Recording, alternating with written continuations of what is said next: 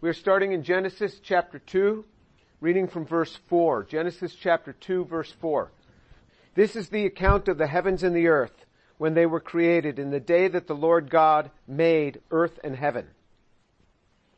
Now no shrub of the field was yet in the earth and no plant of the field had yet sprouted, for God had not sent rain upon the earth. And there was no man to cultivate the ground, but a mist used to rise up from the earth and water the whole surface of the ground. Then the Lord God formed man from the dust of the ground and breathed into his nostrils the breath of life. And man became a living being. The Lord God planted a garden toward the east in Eden, and there he placed the man whom he had formed. Out of the ground the Lord caused to grow every tree that is pleasing to the sight and good for food. The tree of life also in the midst of the garden and the tree of knowledge of good and evil. Now a river flowed out of Eden to water the garden, and from there it divided and became four rivers. The name of the first Pishon.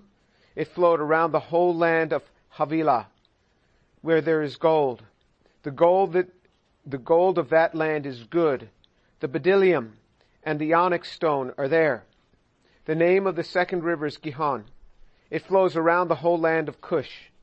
The name of the third river is Tigris. It flows east of Assyria and the fourth river is Euphrates. Then the Lord God took the man and put him into the garden of Eden, to cultivate it and keep it. Then the Lord commanded the man saying, from any tree of the garden you may eat freely, but from the tree of the knowledge of good and evil you may not eat, for in the day that you eat from it you shall surely die. Then the Lord said, it is not good for man to be alone. I will make him a helper suitable for him. Out of the ground the Lord formed every beast of the field and every bird of the sky and brought them to the man to see what he would call them.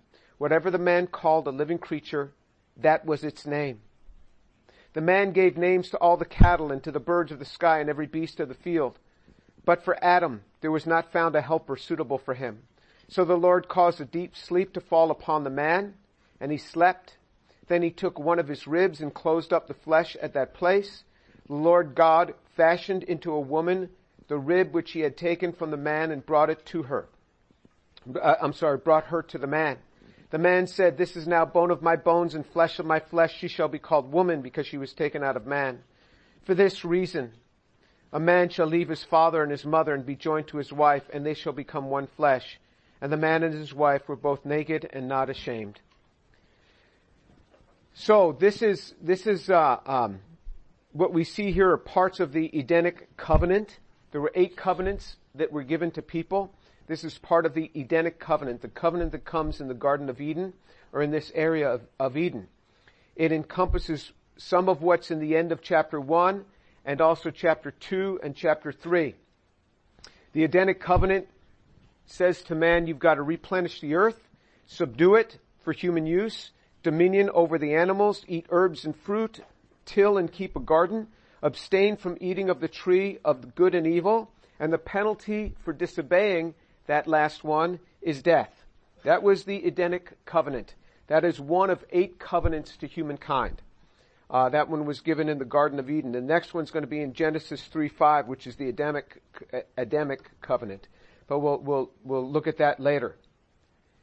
As you read in this, you will see in verse 4 that it says, this is the account of the heavens and the earth when they were created in the day that the Lord God had made heaven and earth. This is the first example of the Lord God.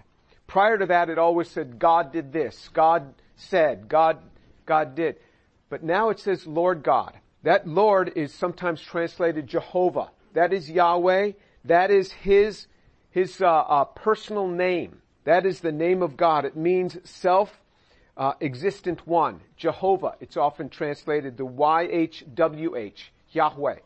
That's what that Lord in many of our Bibles and all in small caps uh, uh, speaks about. So it's saying Jehovah or Yahweh, and then God. God, this this word God, El or Elah is God, or Elohim. The particular word here is Elohim. It is a plural, a composite plural. So in, in Hebrew, composite plural. For example, the word for, for if you have one spoon, a spoon is, is yachid, which is just one. A table is made up of a platform and four legs. That is echad. That is the composite one. It is one table, but it's made up of those five parts. And so, so uh, um, this word echad is often the word, not exclusively, but often the word used when it says God is one. If you look at the Shema, which is this Deuteronomy 6-4, Hear, O Israel, the Lord your God, the Lord is one. The word it uses there is echad, the composite one. It doesn't suggest Trinity. It just suggests that it's a composite one, and it fits very well into the Christian's view of the Trinity. It does not use the word Yahid. Once in a while, the Hebrew scriptures will use the word Yahid for God, but rarely. It's mostly Echad, and this word Elohim is the plural. It's a plural form of the singular. Now some people will talk about this and they'll say, hey, you know, this sounds like two creation stories. You have the creation story in chapter one, and now you have a different creation story in chapter two. And what happens is, is that those who love the Word of God just try to pack chapter 2 into chapter 1. And they say chapter 2 is just giving more detail about what happened in chapter 1. And that's, you know, that's not necessarily wrong, but it's not, it's not the totality of the story. And then scholars that care little for the veracity of the Word of God will often say that these are two totally separate stories that were written at two separate times by two separate people or two separate groups, and then some compiler just stuck them together and tried to make them look like one. Well, if that compiler tried to stick two stories together, he or she did not do a very good job.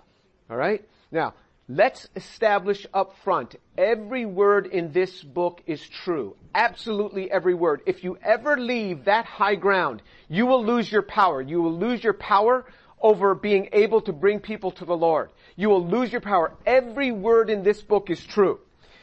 Sometimes it appears as not being all, all, how could it all be true? Because you say this contradicts this, this contradicts that, and people will say to me, well, the Word of God contradicts, the Bible contradicts itself all the time. I'll say, oh, it does it? Show me three examples. They say, what, it's all over, it contradicts itself. I say, okay, show me three examples. And then they usually say nothing. Alright, so it's very easy to say it contradicts itself. And sometimes you see people in their naivete will speak about this book as full, as if it's full of contradictions. It is not. It is only because we do not understand it sometimes that it will look like there's controversies, but then you look at people, you, you study the books that have studied this, and it all comes together. Every word in the Bible is true. Every word is true. And we walk by this word if this word isn't true, if this word is full of errors, if this word's got mistakes, just get rid of it. It's not worth following this, what's written here. This word is divine. God has spoken these words. It was penned by human beings. God directing it. And God says, you can't change this word. You try to change it, it's gonna, you're gonna die. I mean, God protects this book. Long after you and I are gone, long after the critics are dead, this book will remain. So we have to establish that up front. Lots of times people who are naive and don't understand a particular subject will say there's errors. I'll give you an example. So, so we wrote, we wrote a paper and it was published because the reviewers understand chemistry and, and it was published. Now there's some attack on that paper in the internet by people who don't understand the difference between an alkene, a carbon-carbon double bond, and an, a, a diaryl azine, where, where you have where you have a, a, a, double bond between two nitrogen atoms. And so they'll say, Tour's little nanomachine never could work. It doesn't make any sense because they don't understand the stereoisomeric difference between those, how they isomerize. So it's a concept that's above the novice, the, the, the, the person who's a novice. And so they think it's wrong. It is not wrong. So there's these pages on the internet written about how it's so wrong, but it's only written by people who don't understand how this molecular machine could work. It's the same thing that happens with the Word of God. I've sat with students and the student will say, well, you know, I think, you know, the Bible messes it up here in, in certain things and people don't get it. I said, oh really? You just thought of that? That's amazing. This book that has been more studied than any book in the world, you all of a sudden found this big glaring mistake that nobody ever caught before. You are, you are brilliant. Absolutely brilliant. This book is true. Alright, so we established this book is true. But it is not two separate and distinct stories. They have two, it, it, it's looking at two different aspects. Chapter one is looking at the physical or cosmological setting there of man. Chapter two and three is looking at the moral side of man. And God knew exactly what he was doing by stitching these together. He talks about us in this physical world. And then he talks about us as moral human beings. Let me give you an example. I can walk around, my health, thank God, is very good. And I can walk around and everything is working on me. I can get up, I can walk around and, and everything looks good. All the mechanical part is working. But in my mind, I can be terribly depressed. I can have very low self-esteem. I can walk around and think, you know, this world would be better off without me. In fact, if I died, the world would probably be better off. And you'd, you'd look at me and you'd think that, hey, you know, physically you're very good, everything is working, but you don't know that in my mind I'm going through all these sorts of struggles. This is human nature. This is people are a composite of this, of what's going on in our mind, which is very different than what's going on in the physical parts of our body. That's what this is like. He has taken chapter one and he has placed man and he showed us how man was put there. In chapters two and three, he's now dealing at the moral side of man. What's going on in my head? What's going on? We use it, we use it metaphorically in my heart. This is what he's dealing with here. So for example, if you look at the differences between chapter 1 and chapter 2, let me read you some of, some of these. The first creation story focuses on heaven and earth, on the entire cosmos. The second focuses on human beings in their terrestrial situation. In the first, the, uh, the cosmic beings are watery and amorphous. In the second, it is earthly and dry. The first story ends with man, the second story begins with him. In the first, the animals come first and man is to be their ruler. In the second, the beast comes after and man's pos- as man's possible companions. In the first, man is to be master of life on earth. That's in 128. In the second, he is to be servant of the earth. 2 verses 5 and verses 15. In the first, male and female are created together. In the second, they are created sequentially. Male first, or alternatively, the first human being may even look androgynous. In the first story, man is made directly in the image of God. That's verse 122. In the second, he is made of earthly dust and divine breath. That's 2-7. And becomes godlike only at the end. Quote, now the man has become like one of us, unquote, in verse 322. And that's only in transgression. In the first, things are said to be good. In the second, there is a tree of knowledge of good and bad, or good and evil. Nothing is said to be good, and the one thing, man's aloneness, aloneness, is said by God to be not good. In the first story, God's name is Elohim. In the second, Yahweh Elohim. In the first, plants are given to living things for food. In the second, man is to serve and keep the plants. That's in 215. But the fruit of the trees are given for food in 216.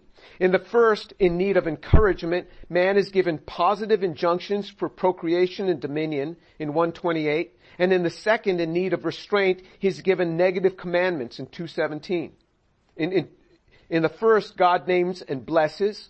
In the second, man names, but God curses. In the first, God's story of blessing concerning reproduction, and only later, and their remarks about food, but are positive, but these are now positive.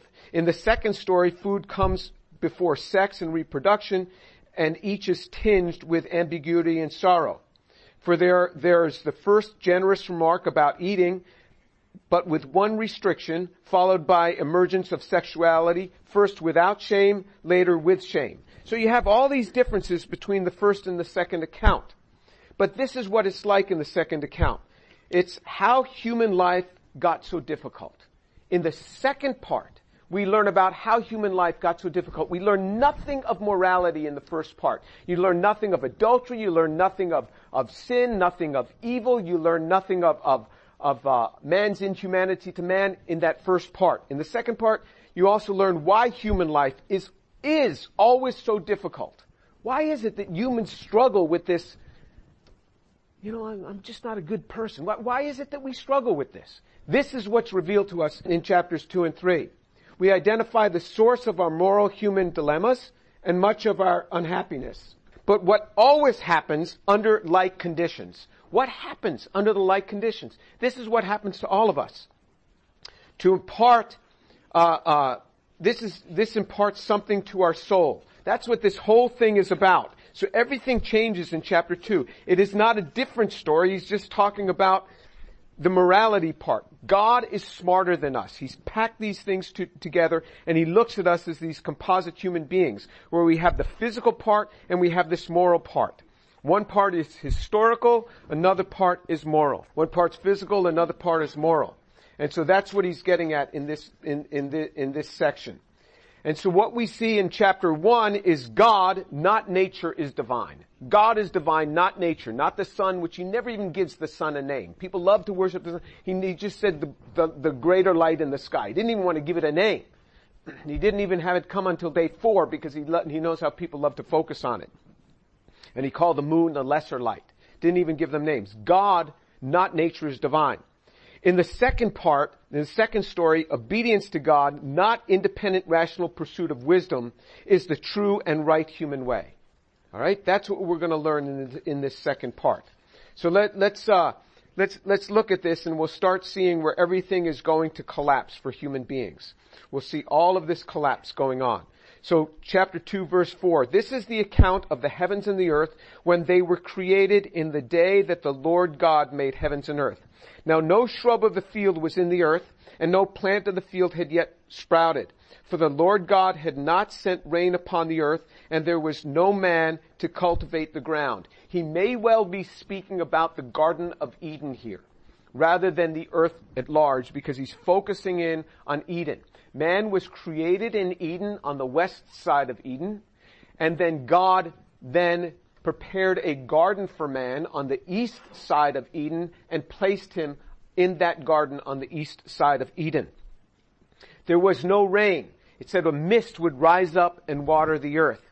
That might be the account for why people lived so long. There's a theory that there was some sort of UV shield over the earth that protected the earth. There was no rain and, and, and just a mist would rise up, sort of like one of those, those internal gardens in a, in a fish tank.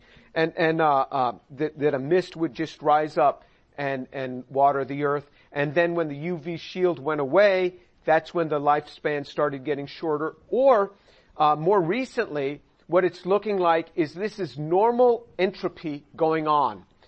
So you have a new entity, new human beings, and then all of a sudden there's a very sharp and dramatic decline in the lifespan, and then it just levels off. And that we are in this leveled off portion, so our lifespans haven't changed much in a long time. So even if you read the writings of Moses, even if you read the writings of Moses in, in, uh, in Psalm 90, Moses wrote Psalm 90 and it says that, that, that man lives 70 years, if due to strength, 80. So remember, that's 1400 years, 1400 BC. So 3400, 3500 years ago, the lifespan was 70 years if due to strength 80. That's like about where we are now. It's no different than where we are now. Now we might have a little bit, you know, calmer life, life because, you know, we can take care of cataracts and we can, we have all these painkillers, but still, the lifespan has remained the same and we're on this tail part of a normal entropic decrease and you say, no, bodies are getting better, we're evolving better. No, actually, that might not be the case. It might be normal entropy taking place, normal decay curve, and, and, and we're in, the, in this, this period. So, in verse 7, then God, then the Lord God formed man out of the dust from the ground and breathed into his nostrils the breath of life and man became a living being. So all of a sudden we see God took a huge role. We had seen up in, in chapter one where God said three times He created man, He created them in His image, He created them male and female. Three times He used the word created in chapter one for mankind. And when I say man, remember that word man in Genesis chapter one and also in Genesis chapter 2, until we get to the end of chapter 2, means man or woman. Man, which is translated is in Hebrew is the word Adam, means like anthropos. It just means mankind, humankind. It doesn't mean male or female. That is actually the word, but he does specify them in, in chapter one that he's going to create them in two genders, male and female, but all the other references to man are like, like, like the word that, that uh, we often use, anthropos. You see that God breathed life into him. You don't see this with the animals.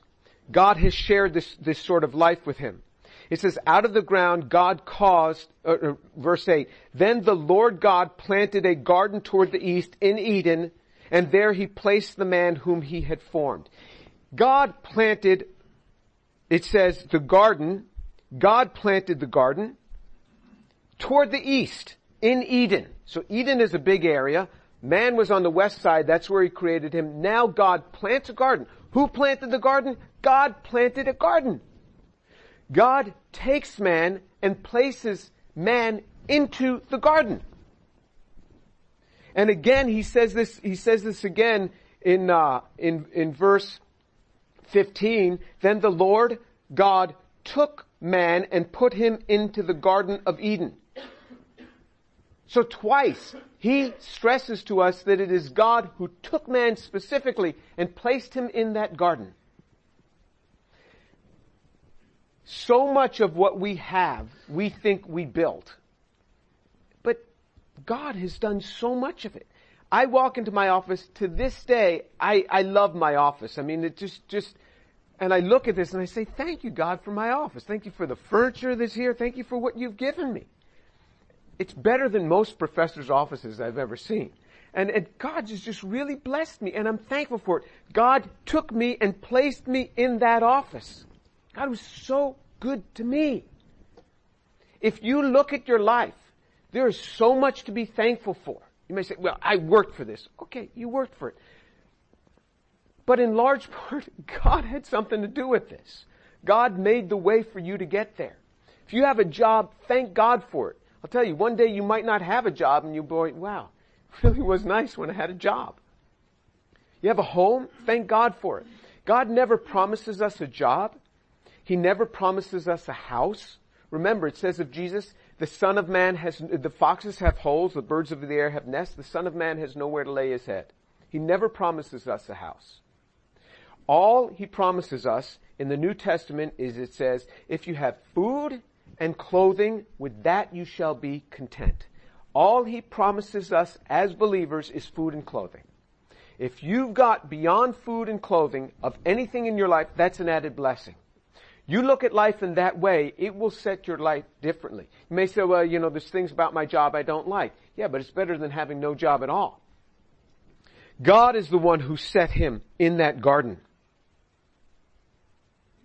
And it says, and the Lord God planted a garden toward the east. So in other words, it wasn't like he said, boom, garden be there. No, it says God planted a garden. God planted it.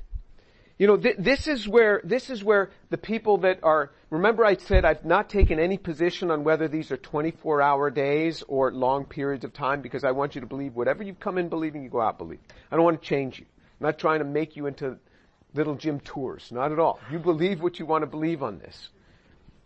But it, it says, it says God planted a garden so for those that feel that these are long periods of time, they look at verses like this and say, you see, God planted it as if there's time for growth. Something is happening and growing.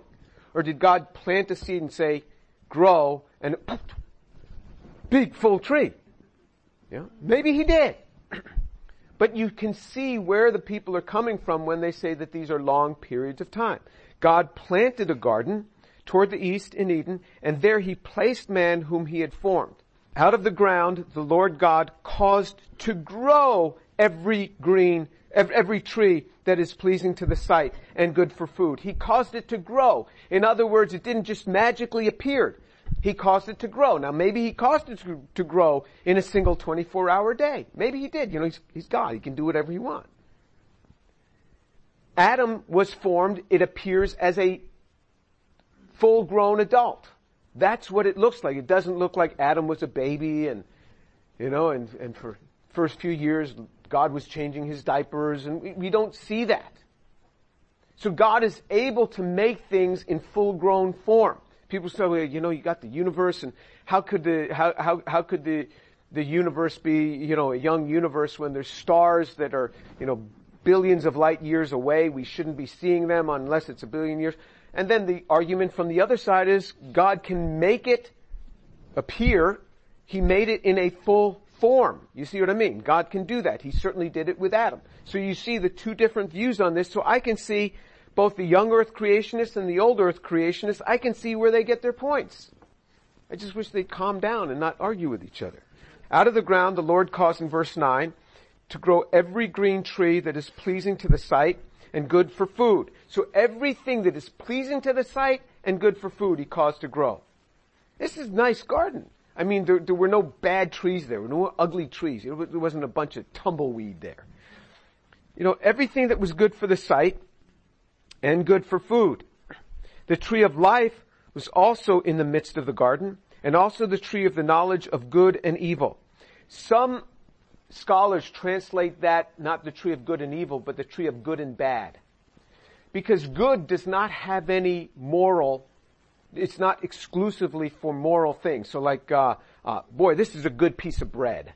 Doesn't mean that the bread is morally good. It means it tastes good, right? But if you say, if you, if, if you say, uh, that's a good child. It usually means that, oh, it, it, it's, not talking about the physical part of the, the child. It's saying the child is morally good. He's a good child. He's respectful. He's kind. He's giving. Whereas evil gives only the connotation of something moral. So in other words, sickness is not evil. Sickness is bad, but it's not evil. And so that's why they say it is really should be good and bad, the tree of good and bad, because bad can constitute sickness, whereas where, so so it encompasses uh, uh, both things that you know a thorn that can that, that can stick your finger in, and it can be something that, that's morally uh, uh bad. Now a river flowed out of Eden to water the garden, and from there it divided and became four rivers. The name of the first is Pishon, and it flows around the whole land of Havilah, where there is gold. The gold of the land is good. The bdellium and the onyx stone are there. The name of the second river Gihon, and it flows around the whole land of Cush. And the name of the third river Tigris, and it flows east to Assyria, and the fourth river Euphrates. We only can identify two of those rivers. Tigris and Euphrates exist today. They do cross, by the way. We don't know about those other two rivers and presume that the flood, the flood of Noah, scrambled lots of rivers. We don't know about those other two. The naming here, in, Genesis chapters 1 through 11, everything makes sense as this being Hebrew. All the names have Hebrew meanings. After God scrambled the languages at the Tower of Babel in Hebrews chapter 11, all of a sudden, then you start seeing names that make no Hebrew sense. They start having other names. So that the word that, that uh, uh, Adam is speaking Hebrew makes perfect sense. All the names that he uses make Hebrew sense. It's not until God scrambles the languages in Genesis chapter 11 that all of a sudden we get names that don't apply. There, there's no Hebrew translation of what that name particularly means. And so there's these two rivers, but it talks about there was gold. Gold of the land was good. Now where does gold come from? Just so that you understand. Scientists believe that the earth got filled with all these great elements that we have through, through a bombardment of asteroids. So you can see the effect of asteroids on the moon. So if you look at the moon, what do you see? You see these huge craters. Well, how did a crater form? Obviously a crater forms when an asteroid hits something, boom, there's this impact and it leaves a crater. The same asteroids that hit the moon must have hit the earth as well, but because our mass is six times the size, six, times larger than that of the moon, we had six times more asteroids hitting earth. This is why the crust of the earth is filled with a diverse array of elements. I mean, just filled with all these different elements. and, and that you don't see on many other planets. Earth is filled with this, and we don't see craters that much on Earth. Once in a while, you, there are places where there are craters. But because we have an environment, we have a, we have weather patterns that, that smooth these things over. The moon doesn't. You can see the effects of this on the moon. That may indeed have happened in Genesis chapter 2 when there was that void period, formless and void, and we talked about that, that, that destruction of things. and this bdellium, bdellium is a, is a, is a mixture of three terpenes. Terpenes are, are of organic origin. Terpenes are small molecules. They're, they're the fragrant molecules that, you know, you, you, you walk into a perfume shop. That is all terpenes. It's five carbon compounds that are put together where you can have diterpenes, triterpenes, sesquiterpenes, and you can, and these are the things that give us our, our, our good aromas. All, all the musks, these are all terpenes. That's what bdellium is. It's a mixture of terpenes. It comes from organic matter. Well, where did this organic stuff come from? Usually, so, so bdellium comes from uh, trees. It's a sap from tree. Well, if bdellium is there, how long were those trees there? Did they all of a sudden start exuding bdellium? Or had it been there for some time? So if you're a young earth creationist, you just have to say, okay, I see how an old earth creationist might think that these things grow. There's time for sap to leak out and you have bdellium. You see what I mean? These are, these are interesting things to think about.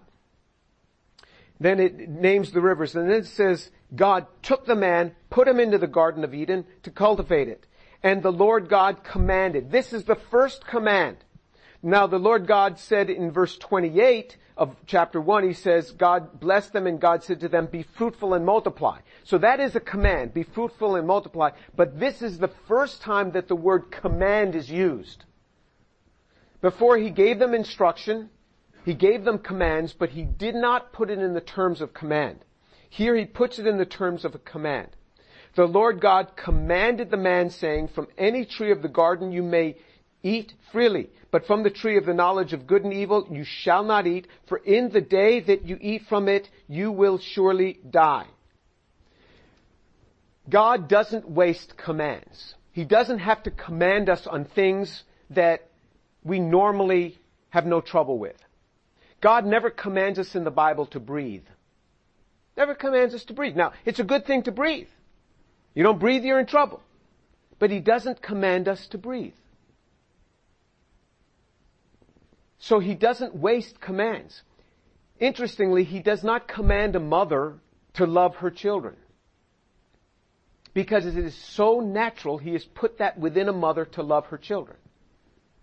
When a mother doesn't love her children, and there are a few of those mothers, that's a disorder. And we say the woman is psychologically messed up. There's a disorder there when a mother doesn't love her child. There's some people that don't naturally breathe, and so they have to put on, be put on machines. So, so we, we recognize that as a disorder. God doesn't give us commands on things that we don't have trouble with. He gives us commands on things that we have trouble with. Remember in chapter 1, we learn nothing of morality, what is right, what is wrong. All of a sudden, he starts giving us moral direction. We learned nothing in chapter 1 that adultery is wrong. We learned nothing about that. Think of Adam. Where does he get this thing from? How does Adam understand any of this? You know, how, how, do, how does Adam understand? This prototypical typical human. He had no instruction. You know, what's he like? He's some sort of simple being, simple life. You know, he's, he's upright, he's naked, he's hairless, but in mind, he's more childlike or animal-like than godlike. He's ignorant in the sense that, you know, what kind of instruction does he have? He doesn't, hasn't been instructed yet. He's speechless. He hasn't yet spoken. We haven't heard a word from him yet. We're about to hear that. But he's also innocent. He's had no human passions with which to identify him. No shame. He's got no shame. He's naked and unashamed. There's no shame. The things that we struggle, struggle with, there's no guilt. Never did anything wrong. There's no guilt. There's no pride. There's no anger, no malice, no vanity, no wonder, no awe. None of that is there. It's likely he had no fear of death. He's never seen death. So Adam has no fear of death. He doesn't know what this is. Nor has he had any erotic desire. You know, so he's, he's different from us in many ways. All he needs is food and drink and repose. There's no feeling of opposition from without or within. There's no struggles there. No self-division, possibly not even self-consciousness. We don't know. He lives here and now in a world of peace, ease, and satisfaction of basic needs. He's had no instruction. He doesn't know.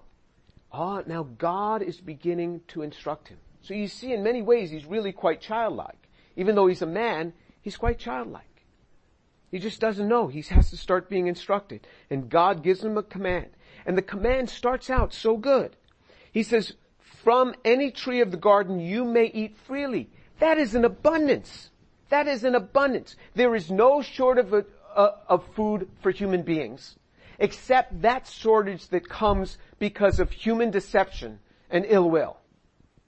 The earth is far more abundant than we can imagine. The United States can make all the food for everyone in the world if we wanted to. Easily. Easily. We pay farmers not to produce so much. It's crazy. You go to certain parts of the world, certain parts of Africa. It is not for a lack of food. There were African nations that were making food for the entire continent. And then there was mismanagement and bad government and it shut the whole thing down and then lots of people starved. It's only because of mismanagement. It's only because of human sin that people starve. The earth, there's plenty here. And this is exactly what he says to him. He says, in this garden you can eat freely anything you want. It's a command. God commanded him, eat freely. He says, but from the tree of the knowledge of good and evil you shall not eat, for in the day that you eat it, you will surely die. Die. Die. What does that mean? There's never been death.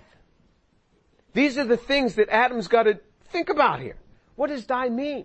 It certainly doesn't mean the same thing that we look at it. What we're to learn is that's an eternal separation from God. You're not to have the same relationship with Yahweh anymore.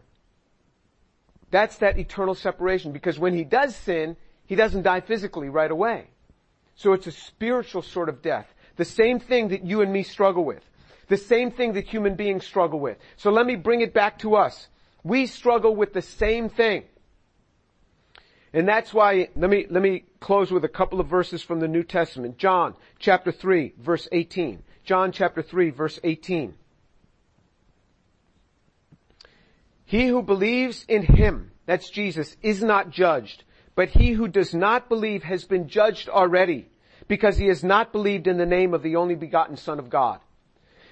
The whole moral character of human beings is that we sin. We are unable not to sin. For Adam, he was able not to sin or he was able to commit sin. For us, we are unable not to sin. And if we don't believe on the name of the Lord Jesus Christ, we've been judged already. People say, well, how do you know you're going to go to hell? Because it says right here. If you don't believe on the name of the Lord Jesus Christ, you're judged already. The, the, the King James says you are condemned already if you don't believe on the name of the Son of God. Look in Acts chapter 16. Acts chapter 16, reading from verse, uh, uh, Acts chapter 16, we're going to read from verse 30.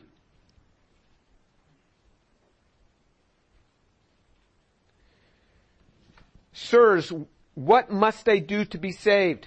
They said, believe in the Lord Jesus and you will be saved, you and your household. What do I have to do to be saved? Believe on the Lord Jesus Christ. Believe on the Lord Jesus and you will be saved. That is what it reduces to. It reduces to belief on Jesus Christ. He calls us to believe. He calls us to believe on Him. You are unable not to sin. Paul says in, in, in Romans chapter 7, the very thing that I want to do, I end up not doing. And that's the story of my life. I'm just telling you personally, that's the story of my life. The very thing that I don't want to do, I end up doing. And the very thing that I want to do, I end up not doing. That's the struggle that we have within us. And then he says, who's going to deliver me from this body of sin and death? Paul cries out. He says, thanks be to God in Jesus Christ our Lord. There is deliverance in Jesus Christ because of Him. Because of Him. Everything comes back to Jesus. I urge you this day, believe on Him. If you've not made a commitment to Him, This is the day. Let it happen today. Don't let this day pass by. Make a commitment to Him this day. We are going to see in Genesis chapter 2 and Genesis chapter 3 what always happens under like conditions. How people not just fell back then, how they always fall. When they walk in disobedience to God and in their own wisdom, they're going to figure this thing out. That's the whole meaning behind Genesis chapter 2 and 3. To show us that it is not by worldly wisdom that we figure this thing out. It is by obedience to God that we are saved. Let's pray. Father, I thank you so much for the truth of your word. You are so good. And I pray, O oh Lord, first of all, for the unbelievers who are here, people who are here who've never accepted Jesus in their hearts. Father, I pray that they would pray this day, Lord, forgive me because I am a sinner. I believe in Jesus. I believe in His resurrection. I believe in His Lordship. Lord, forgive me. And Lord, I pray that you would take them and you would bring them into a place where they would believe on the Lord Jesus Christ. That simple. Sirs, what must I do to be saved? Believe on the Lord Jesus and you will be saved. Father, I pray for their salvation this day. And Lord, I pray for the believers here that they would take the Word of God and believe every word in it because it is true. And if there's something that doesn't make sense to them, it's only because they're beginners at it. Father, that they would learn to read and understand your Word and understand that every word is true. Father, I pray for these young people that they take hold of your Word and love your Word. And Father, I commit them to you in this time in the name of Jesus. Amen.